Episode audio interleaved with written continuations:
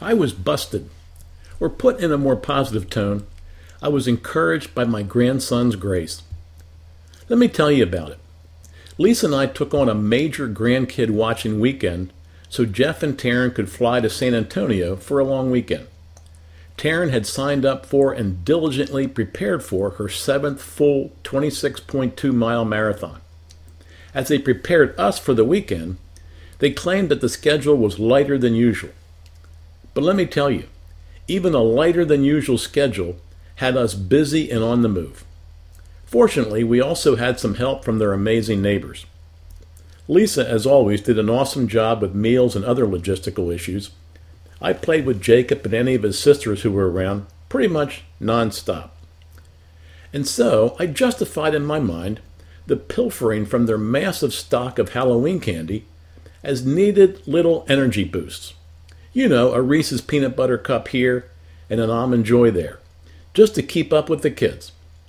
Oh, plus my other rationale was that I was helping Jeff and Taryn reduce the mounds of candy treats. Well, today is Monday, the last day of our long weekend. I dropped Jacob off at preschool at 9 a.m., then picked him up at 11:45 a.m. We came home and played for about an hour. Mostly we played make believe. He makes up some wild and funny scenarios, and then he is the in charge director of the show. He takes command, and you can tell he is the alpha male. He is really very creative and inventive. But gosh, it does wear me out. I then made him a peanut butter and grape jelly sandwich on wheat bread and gave him three slices of cheese. He asked for a piece of Halloween candy as a dessert, so I said fine. He picked a lollipop with gum in the middle. I had a salad and an apple for lunch, so I thought a piece of candy would be great too. I went into the pantry and looked in the four different totes of candy for just the right piece. Three of the totes were Jacob's sisters, and of course one was his. I didn't know which was which. I found a large Snickers bar in the hard case pumpkin and started enjoying the chocolate bar.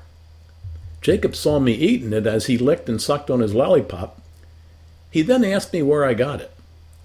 I told him that it was in the hard shell pumpkin. He then told me that that was his candy. I thanked him for it and he told me I was welcome, but then he got me good. He nailed me by saying, But you should have asked me for it. But you should have asked me for it. Wow, he was right. I was embarrassed, so I quickly apologized and said, Jacob, you were right. I should have asked permission to eat this delicious candy bar. Thank you once again. He once again said it was okay, but it gave me pause.